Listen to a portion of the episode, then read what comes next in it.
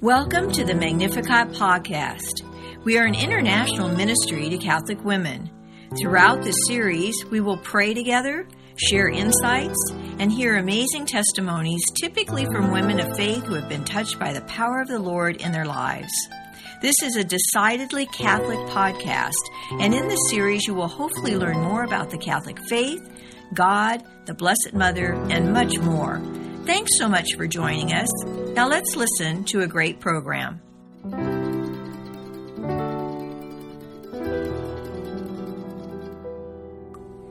In the 1980s, Deacon Ken and Marie Finn felt led to write a Bible study. Along the way, they met and were encouraged by two saints, Pope John Paul II and Mother Teresa. Marie clearly remembers meeting Pope John Paul II. She said that he was so gracious with that beautiful smile he had. And she said he went on to uh, greet Deacon Ken first.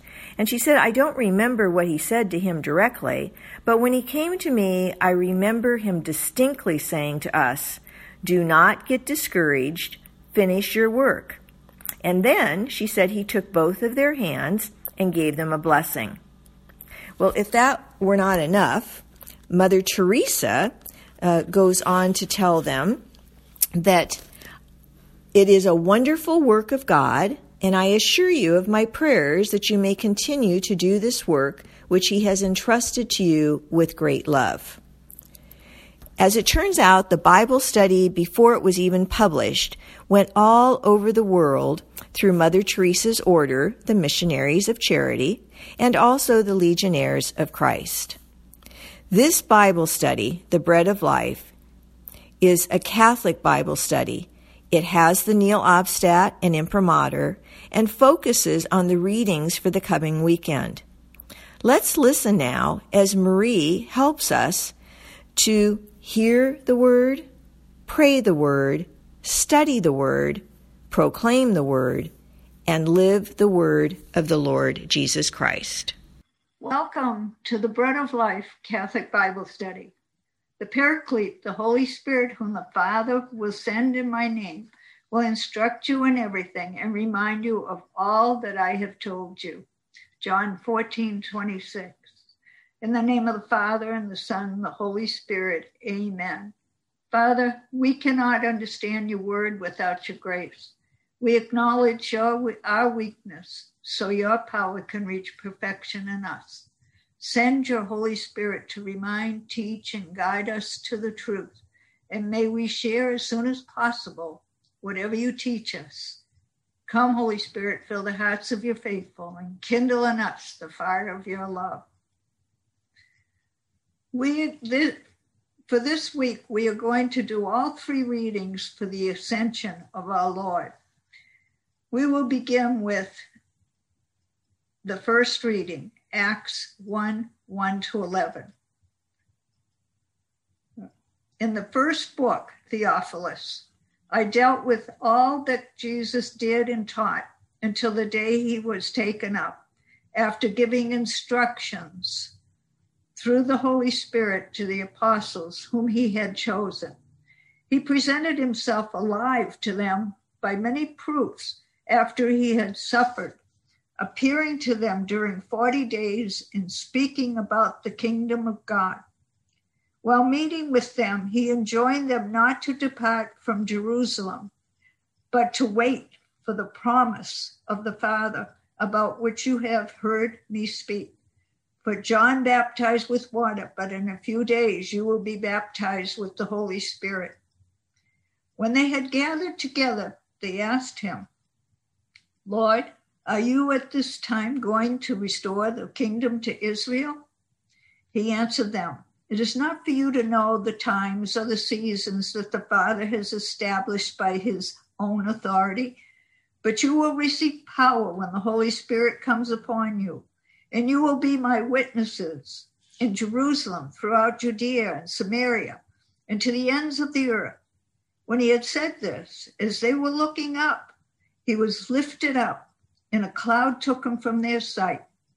While they were looking intently at the sky, as he was going, Suddenly, two men dressed in white garments stood beside him, them. The word of the Lord. Personal question How have you been convinced that Jesus is alive today?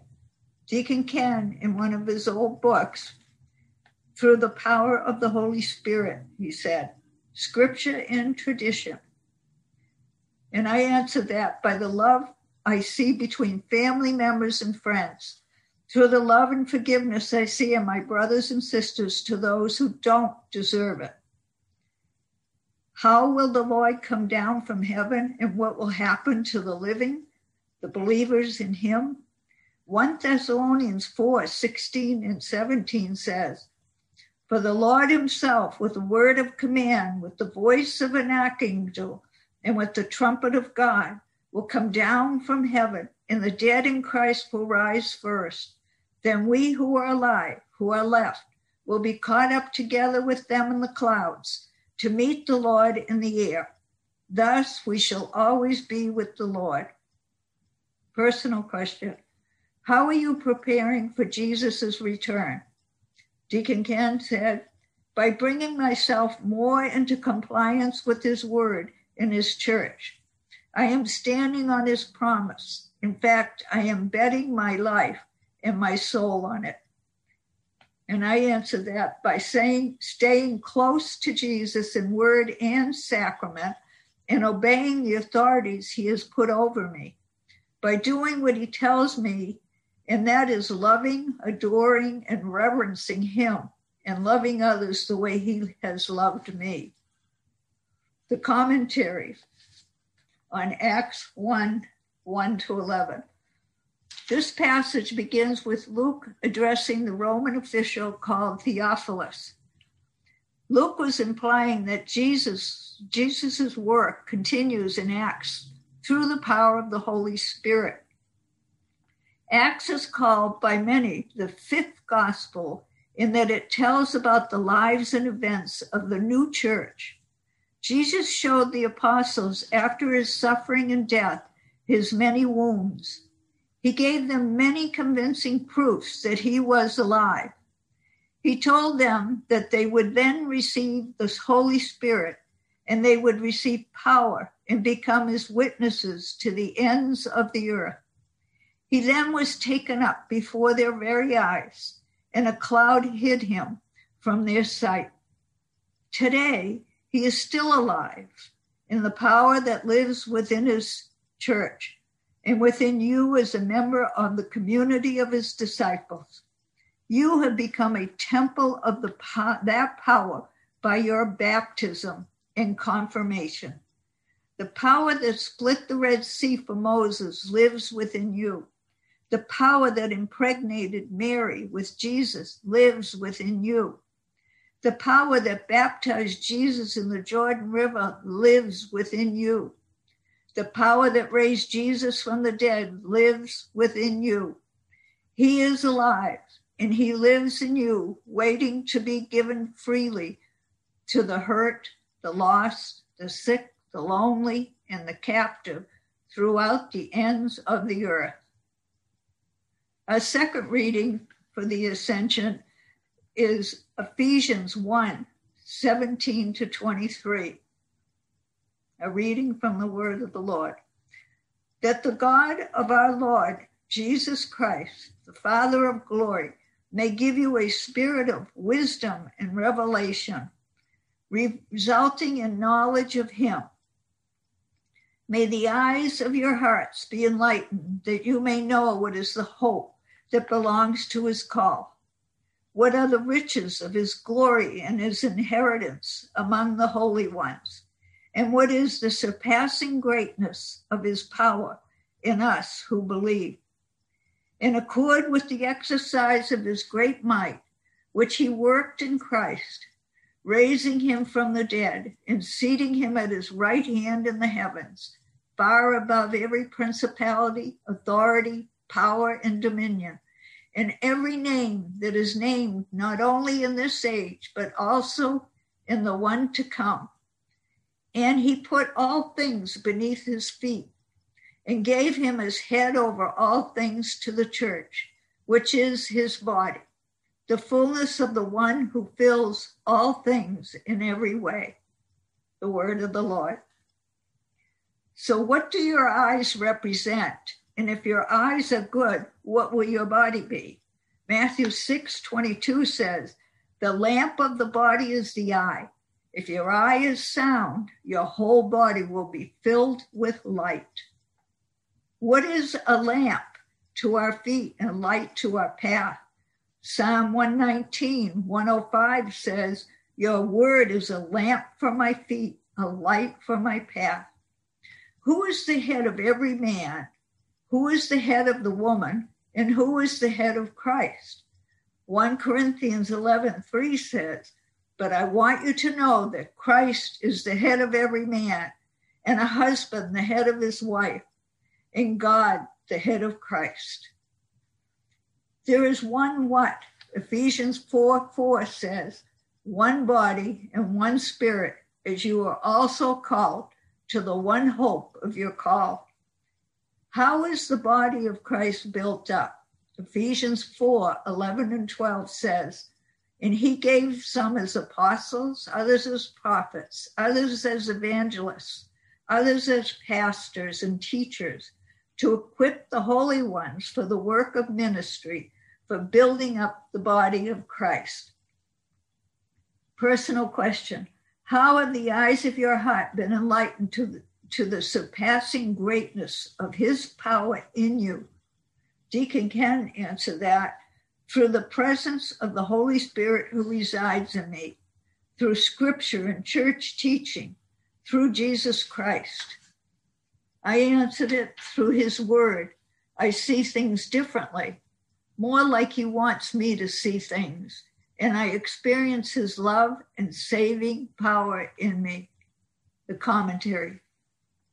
In this passage, St. Paul is praying and giving thanks for the gifts that have been given to the believers. We today are reminded to thank God for the gifts of wisdom and knowledge that are available to us today. We grow in wisdom and knowledge through prayer, scripture, sacraments, and Catholic Church teaching. This follows an order of discipline and humility. Our hope for the future is not in an ambiguous feeling. On the contrary, it is a complete assurance of victory through the power of the Holy Spirit and in the name of Jesus Christ. We see many on all sides fearing nuclear disaster, computer meltdown, and the collapse of morals. We must always remember we belong to the God of the universe who raised Jesus Christ from the dead. God's great power is available to help us today through the Holy Spirit in the community of faith. Scripture tells us that with God nothing is impossible. Philippians 4:13. Paul tells us in scripture that we do not have to fear anything or anyone because nothing can separate us from God and his love. Romans 8 31 to 39.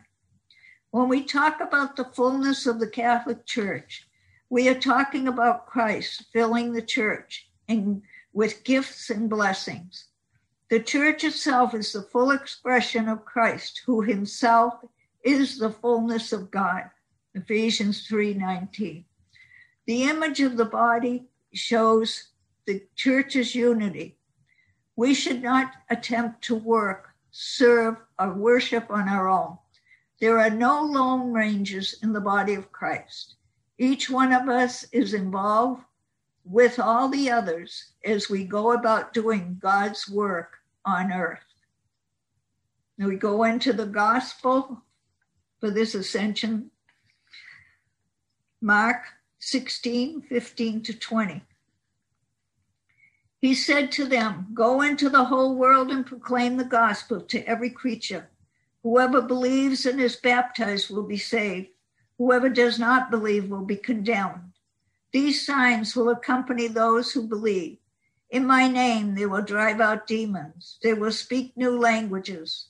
They will pick up serpents with their hands. And if they drink any deadly thing, it will not harm them. They will lay hands on the sick and they will recover. the word of the Lord. When is there no condemnation? Romans 8 1 says, Hence, now there is no condemnation for those who are in Christ Jesus. Personal. What signs are accompanying your belief in Jesus at home, at work, or at school? Deacon Ken said, believe in healing prayer. And I put, I wrote, when Ken was alive, by my affirmation to Ken, I seek God healing him. When I am loving to him, the sign of God's love is present in healing. Today, I see tremendous healings take place in people I pray over. I see people healed when I affirm them or when the church affirms them. Mark 16, 15 to 20. We hear this is the commentary. We hear Jesus telling his disciples to go into the world and tell everyone the good news that he has reconciled us with God. And those who believe in him can be forgiven and live eternally with God. The number one priority in the church today is evangelization. We have disciples today in all parts of the world who are preaching this gospel to people who have never heard about Christ and also to people who have turned away from Christ. The driving power that carries missionaries around the world proclaiming Christ is the Holy Spirit. As we grow in our relationship with Christ, we will experience the power of the Holy Spirit. We have heard about and seen the times when God intervenes miraculously to protect his followers. We have seen on occasion special powers given to them Paul handled the snake safely, Acts 28 5. And some disciples did some healing, Matthew 10 1 and Acts 31 7 to 8. We must always remember that we are to trust God, not test Him by putting our, yourself in dangerous situations. But should we find ourselves in danger, God will protect us. The church continues to lay hands on the sick and to pray for their healing in body and in spirit and in the new anointing of the sick. As a great blessing from God, the healing power of Christ is always at our disposal. This passage emphasizes Christ's power as well as his servant servanthood. Jesus' life and teaching turned the world upside down.